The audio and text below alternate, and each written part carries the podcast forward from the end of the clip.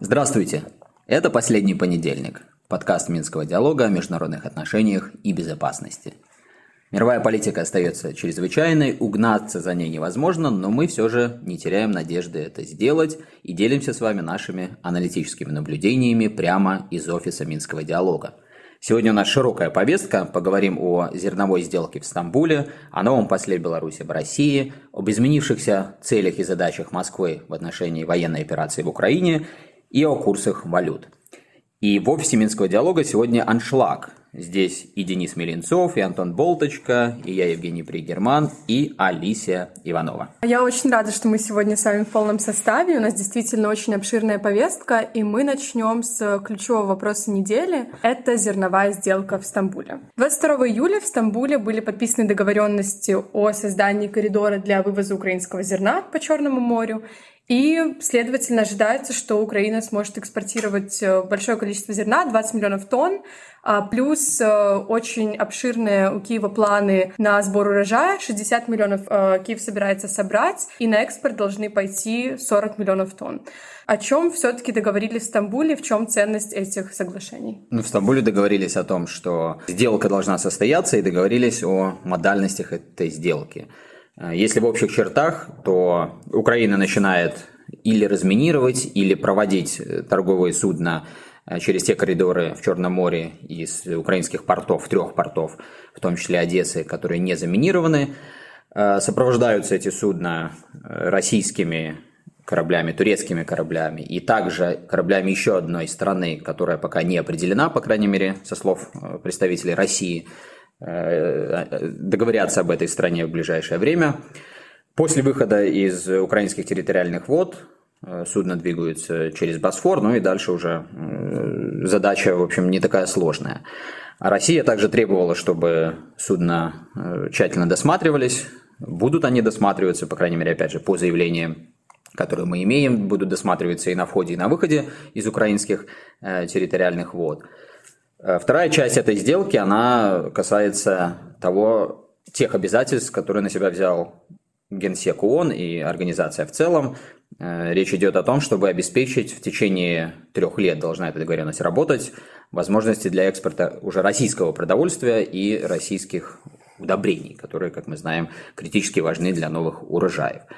Ну и все это, естественно, произошло в Стамбуле, соответственно, главный посредник Турция. В Турции должен быть создан координационный центр, который будет отслеживать имплементацию этих соглашений и должен реагировать на все те проблемные моменты, которые наверняка будут возникать вот в рамках имплементации этого соглашения. Это в самых общих чертах.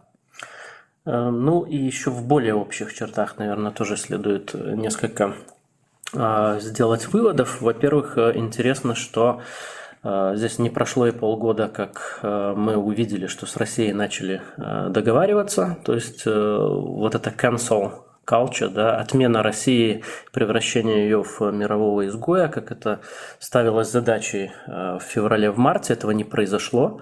И мы видим вполне результативные переговоры э, России, Украины и Турции в данном случае, и Организации Объединенных Наций. Как это будет реализовываться, это другой вопрос, но тем не менее э, вывод можно сделать таков, что договоренности в принципе достижимы. Если мы немножко экстраполируем это на более широкую картину а, конфликта российско-украинского, то здесь тоже можно сказать, что а, определенные перспективы, они все равно есть. А, и второй момент, он заключается в том, что остается еще много технических вопросов, каким образом это все будет реализовываться. То есть а, здесь все-таки может быть даже и несколько рано говорить о том, что а, сделка она окончательно оформлена и, возможно, будут какие-то продолжения еще, мы их увидим. Давайте я вам задам такой уточняющий вопрос. Когда я читал новость про сделку и теперь слушаю вас, у меня все равно остается такое неуверенное мнение о том, а кто же главный бенефициар этих договоренностей, если он есть. Ну вот э, все участники переговоров, и в первую очередь э, Гутерреш, то есть Генсек ООН, заявили, что бенефициаром является мировое сообщество.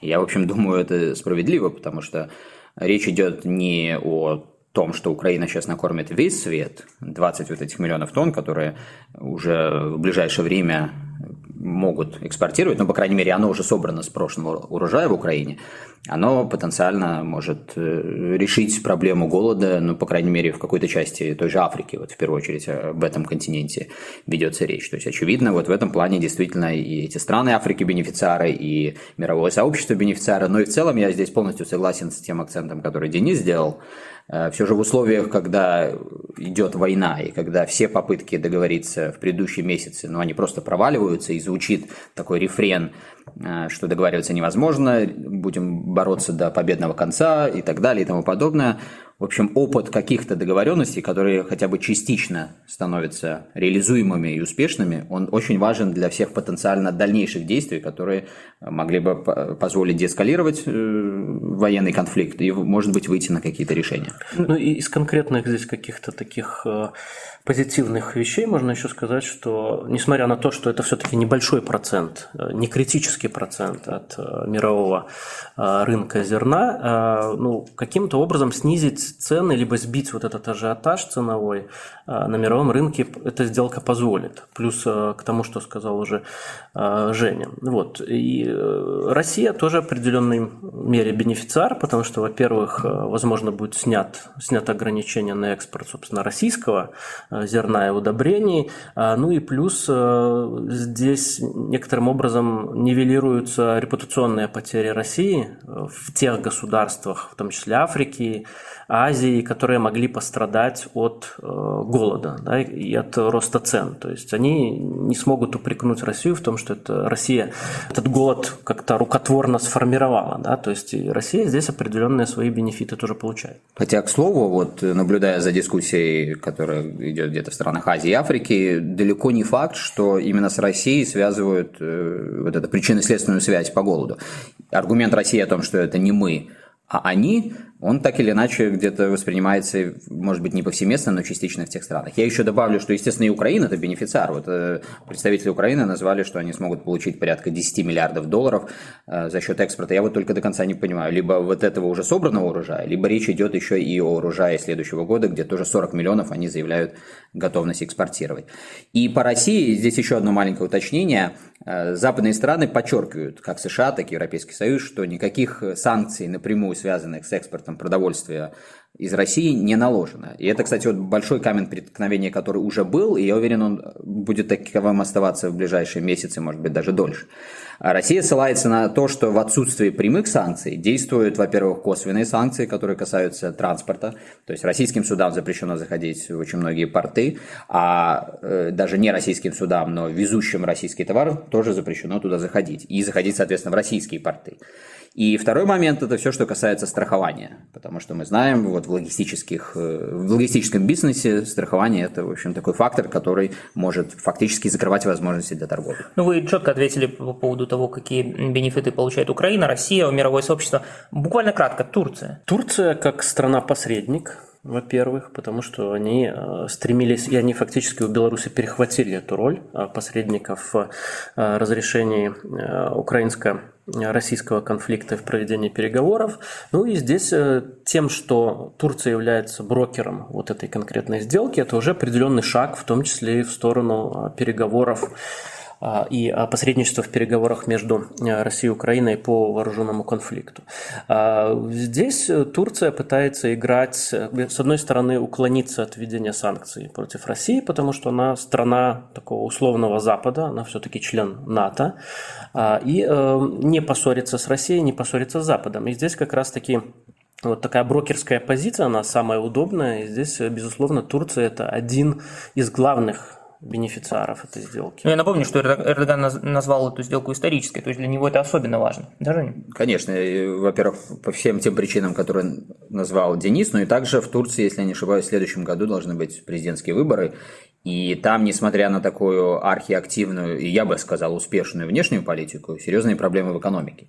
И поэтому совершенно очевидно, что внешнеполитический фактор Эрдогана и его сторонники многочисленные будут продавать Э, вот как тот самый счастливый билетик в, в новое э, будущее с Эрдоганом для Турции. Ну, эта сделка является такой значимой не только для Эрдогана, а также для ООН. В частности, генсекретарь ООН э, Антонио Гутерриш заявил, что это считает эту сделку самым своим значительным достижением. Как вы считаете, это действительно одно из самых больших достижений ООН за последнее время?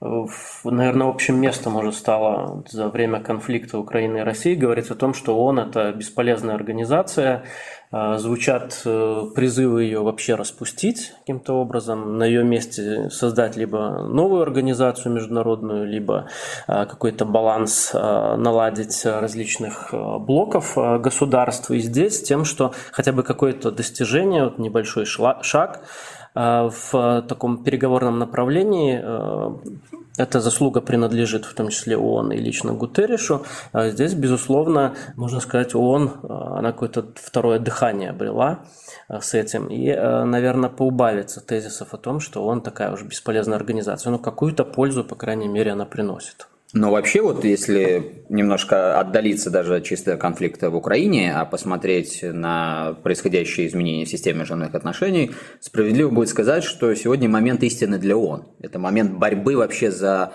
будущее ООН как э, главной объединяющей мировое сообщество организации. И она связана, повторюсь, главным образом с вот этими происходящими в системе международных отношений изменениями, потому что ООН, она же возникла после Второй мировой войны, она отражала балансы и консенсусы, которые вот тогда в поствоенном устройстве э, возникли. И, соответственно, все тогда органично смотрелось, все органично работало. После развала биполярной системы, после того, как возник вот этот однополярный момент, как мы его называем, он осталась, она продолжала выполнять многие очень полезные функции, и в том числе она черпала легитимность уже из новой системы, где США доминировала, но тем не менее системно вот так вот накапливались противоречия и проблемы, которые не могут обойти ООН. И вот сегодня, подчеркиваю, сегодня момент истины для этой организации, так что ну, Гутерушу либо он войдет в историю как человек, э, при котором ООН зачахла, либо он будет тот, кто, в общем, сохранит этот инструмент, который крайне важен для человечества. Ну, мы детально разобрали, кто является бенефициаром э, этой сделки, но также мы понимаем, что это все-таки сделка, как упомянул Женя, э, в том числе между странами, которые все еще находятся в активной военной фазе. И понятно, что хрупкость ее на сегодняшний день очень высока, особенно на фоне вот этих новостей о ракетном ударе по Одесскому порту. И э, у меня тут такой вопрос сразу же возникает. Во-первых, а как будет контролироваться и наказываться нарушение этой сделки? Ну вот мы видим ситуацию с э, обстрелом Одесского порта. А, а вдруг возникнет какие-то другие ситуации, которые будут противоречить там, тем договоренностям, которые положены на бумагу. Как вы считаете, как будет э, фактически наказываться нарушение тех договоренностей, которые были достигнуты в Турции? Ну, ты, мне кажется, слишком уже требователем к этой сделке, все-таки она касается очень конкретного вопроса. Э, сделка заключена на довольно узкий э, промежуток времени. Э, каких-то четко прописанных санкций за невыполнение этих соглашений нет. Просто пшеница, зерно не будут поступать на мировые рынки. Вот и самая главная санкция. И э, от того, что эта сделка развалится, потерпит, э, опять же, все те бенефициары, про, которые мы, про которых мы говорили. Вот. Поэтому э, здесь, опять же, можно вернуться к тем же самым Минским соглашениям, да, где вроде как какие-то были прописаны меры для того, чтобы э, содействовать выполнению, но тем не менее это все не работало, когда не было интереса. Ну а зачем тогда на фоне, когда все новостная лента просто пестрит этой сделкой, а, проходит вот эта новость об обстреле Одессы? Зачем поступать так, что э, фактически одно действие может разрушить э, вот эту договоренность сразу же за, за день ее действий? Здесь, мне кажется, все-таки нужно понимать, что есть разные логики у военных, у политиков, у гуманитарщиков, которые занимаются данной проблематикой, вполне вероятно, что э, действия военных и э, целеполагание военных просто не было согласовано должным образом с э, дипломатической работой. А, ну и, как мы видим, поспешила Россия также заявить о том, что это совершенно разные вопросы. Одно дело там военная операция и военные цели в Одессе, и совсем иное это сделка по зерну, которая э, будет э, исполняться Россией в рамках тех обязательств, которые Россия на себя взяла. Там немножко странно, конечно, было, потому что самая первая информация, которая пришла с уст министра обороны Турции, была о том, что Россия не при делах. Он сказал, наши российские партнеры нам об этом заявили. Но потом уже устами официальных представителей Министерства обороны и Министерства иностранных дел России было заявлено то, о чем он сейчас Денис сказал. Э, я тоже думаю, что здесь речь идет о разных логиках. Э, речь идет и о том, что в условиях тотального недоверия, вот вы, кстати, обратите внимание, как подписывались эти договоренности. Не было одновременного подписания со стороны Украины и России. То есть фактически два разных документа подписаны. Один российской стороной с ООН и Турцией, и другой аналогичным образом э, с украинской стороны. И, конечно, в условиях отсутствия доверия, в условиях активных боевых действий, в условиях, когда это не просто действие за контроль каким-то маленьким тактически важным участком территории, а здесь речь идет об огромных пространствах стратегического характера и вообще о будущем государственности Украины, ну, конечно, все эти вопросы, они неизбежны. Вот ты, Антон, спрашивал, как так вот все это работает, какие будут наказания. Это в миниатюре, для наших слушателей будет, может быть, полезно, это в миниатюре отражение вообще того, как работают международные отношения. Потому что здесь, в отличие, например, от государства, нет верховной силы, которая может ввести какие-то правила, и при нарушении этих правил, соответственно, наказание для тех, кто эти правила нарушает. В мировой системе, как вот реалисты это называют, существуют э, такие джунгли, да, анархия. И это значит, что высшего никакого органа, которому можно апеллировать, нет, и все апеллируют только к силе, а договоренности возможны на условиях э, всеобщих выгод. И вот, э, опять же, мы назвали бенефициаров, и действительно так как бенефициары практически все, то основания ожидать, что все-таки даже несмотря на вот эту ситуацию в Одессе, э, договоренность будет так или иначе реализовываться, вероятность высока. И об этом заявили россияне, как Денис сказал, но также и представитель Украины, министр инфраструктуры, который подписывал эти соглашения, заявил буквально вот совсем недавно, что Киев намерен продолжать. То есть, получается, как только изменятся э, интересы сторон, то сделка тоже может э, очень сильно э, поменяться или там разрушиться, или... Ну, в целом, и вот этот координационный центр же создан как раз для того, чтобы решать вопросы такие, которые неизбежно будут возникать. Но, как я сказал, еще раз подчеркну, э, только воля государств, которые подписались под этими соглашениями, и будет гарантировать или обеспечивать реализацию соглашений. И тут еще нельзя не упомянуть, что есть еще и проигравшая сторона от этой сделки. И это в первую очередь Беларусь потому что э, Беларусь с самого начала хотела так или иначе участвовать в разрешении конфликта.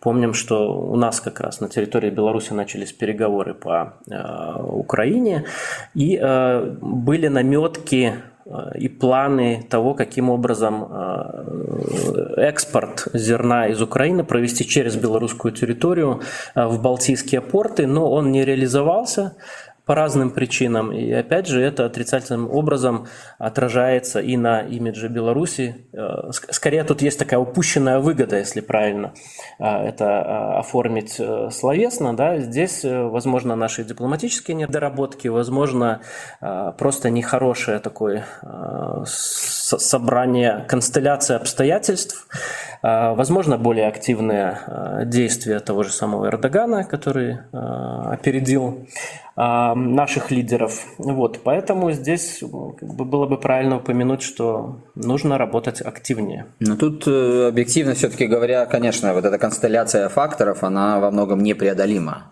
И понятно, что нужно работать активнее. И, кстати, еще есть над чем работать. Вот я добавлю в плане проигравшей стороны, как Беларуси, здесь теперь вопрос же еще о том, а что ждет наши, например, калийные удобрения. Вот, вот. Не исключена ситуация, когда россияне договариваются по поводу своих возможностей экспортировать свою продукцию, а что тогда с белорусской продукцией? Естественно, риторически Москва будет поддерживать белорусскую позицию, но вот я не уверен, что в таких практических деталях Москва готова вкладываться стопроцентно, чтобы обеспечить такие же возможности для экспорта белорусской калики, например. Мне кажется, это вообще отдельная тема, а, какую роль сейчас занимает э, Беларусь в этих всех договоренностях, какие выгоды и, а, наоборот, убытки для нее а, эти договоренности могут светить. Это действительно очень обширная тема. Я думаю, что мы будем к ней возвращаться еще не в одном выпуске. Но в интересах времени мы с вами перейдем ко второму блоку, экспертному блицу. У нас сегодня на повестке три вопроса, и все они пришли от наших слушателей. Первый вопрос у нас экономический. Что происходит с курсами евро и доллара? Мне самой очень интересно, что делать, как быть. Антон. На самом деле эта тема а, приобрела большую популярность в публичном а, пространстве, чем среди тех же академических экономистов и вообще в целом экономических экспертов, а, по одной, наверное, главной причине, потому что был преодолен этот психологический уровень паритета между евро и долларом один к одному. Такое наблюдалось в свое время еще в 2008 году, если не ошибаюсь, когда евро фактически стоило 1,60, и все тоже говорили в публичном пространстве, что это многое значит для европейской экономики, в то время как э, также много значит и для американской экономики. Таким образом, э, по факту, по факту, э, этот паритет – это такой психологический дает психологический эффект на публику, но мало иногда значит для каких-то экономических процессов. Что за этим кроется? Ну, в первую очередь это кроется то, что доверие к европейской экономической системе сейчас меньше по сравнению с той же экономической системой э, и ситуацией в Соединенных Штатах, э, которая также находится в не самых лучших своих сейчас временах, но тем не менее по сравнению с Европейским Союзом выглядит более уверенно. Причины, почему евро сравнялся с долларом, э, их в принципе, наверное, три. Первое, во-первых, это война в Украине, которая очень серьезно повлияла на европейский рынок и тем самым его сильно ослабила. И, соответственно, сказалось после этого на а, курсах валют. Второе – это инфляция, которая ударила очень сильно и по США, и по Европейскому Союзу, но есть большая разница между США и Европейским Союзом. В той части, что в США ФРС может, что он и делает, поднимать а, ставки а, достаточно оперативно, быстро, которая и при этом каким-то образом тушить инфляцию инфляционный пожар. В Евросоюзе это немного сложнее по той причине, что а, есть разные темпы развития э, экономики разных стран, и поднимая ставки, фактически можно серьезно а, затормозить э, те экономики, которые и так находятся не в лучшем своем положении. Поэтому многие ожидали и э, ожидают до сих пор, что Европейский центральный банк будет действовать аккуратнее в этой ситуации, и это также создает давление на курс. Ну и последнее, достаточно популярное мнение, мнение, как мне кажется, оно меньше подтверждено какими-то эмпирическими исследованиями, но тем не менее а, традиционно Америка является таким спокойной гаванью во время различных а, мировых кризисов либо региональных кризисов. То есть все стремятся сразу же инвесторы переводить свои средства в США, потому что устойчивая много лет экономика с очень стабильным курсом а, своей валюты. Соответственно, это также а, влияет на то, что доллар а, крепче, чем тот же евро. Ну, все это вот вместе в купе влияет на курсы валют, а финансисты и публика, конечно же, на эти движения очень сильно эмоционально реагируют. Спасибо, Антон. Мы постараемся эмоционально на это не реагировать. И мы перейдем к следующему вопросу, который тоже очень нам близок. Новый белорусский посол в России. С чем связано это назначение и как это скажется на белорусско-российских отношениях? Женя. Вообще это дипломатическая кухня, которая всегда закрыта. Мы знаем из этой кухни, что послы ротируются, в среднем где-то мировая практика для посла пребывать в своей должности где-то от 3 до 5 лет. Бывают исключения, конечно же. Например, в Беларуси мы знаем многие исключения. И для тех, кто знаком с Владимиром Ильичем Симашко, э, в его профессиональной карьере э, известно, что этот человек, ну, он такой, как энциклопедия вообще белорусско-российских отношений. В том смысле, что все ключевые соглашения, которые в последние лет 20, наверное, заключались между нашими странами, он их либо добивался через переговоры, либо сам подписывал.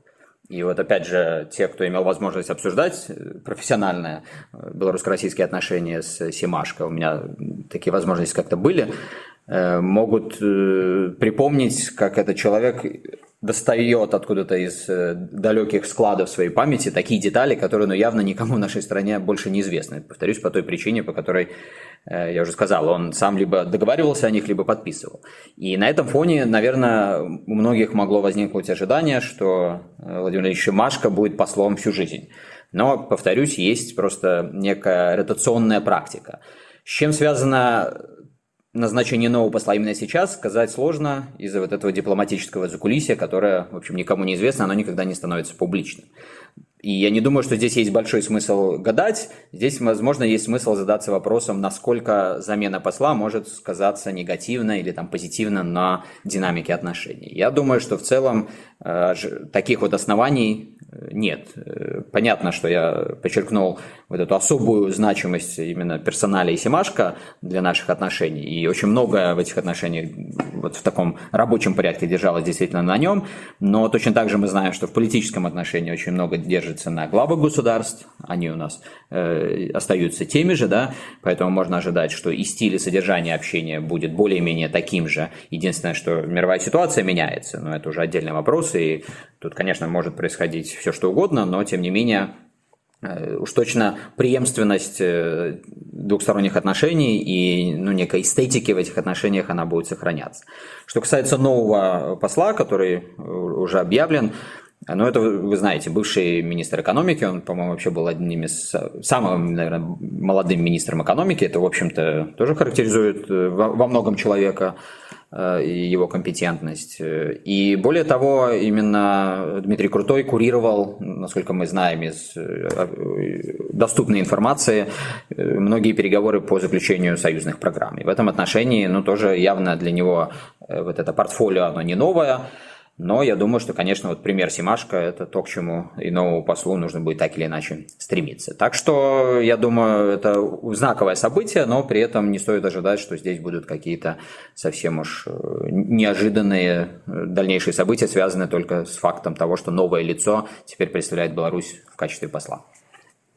Спасибо, Женя. И мы перейдем с вами к третьему вопросу. Э, министр иностранных дел России Сергей Лавров недавно заявил, что географические задачи России на Украине изменились. Он сказал, что сейчас это далеко не только ДНР и ЛНР, это еще и Херсонская область, Запорожская область и ряд других территорий.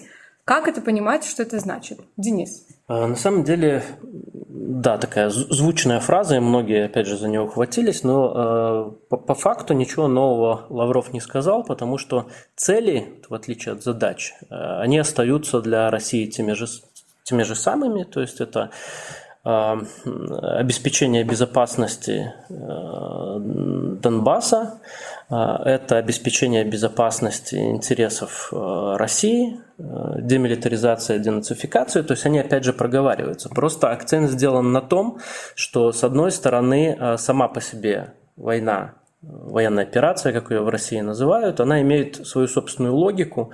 И естественно, что если россияне продвигаются по территории Украины, то для переговоров совершенно новые возникают обстоятельства. Если раньше Э, предметом переговоров э, было признание Киевом э, суверенитета России над Крымом и признание Донецкой Народной Республики и Луганской Народной Республики, то сейчас, поскольку войска уже на совсем других территориях, то возникают другие переговорные позиции.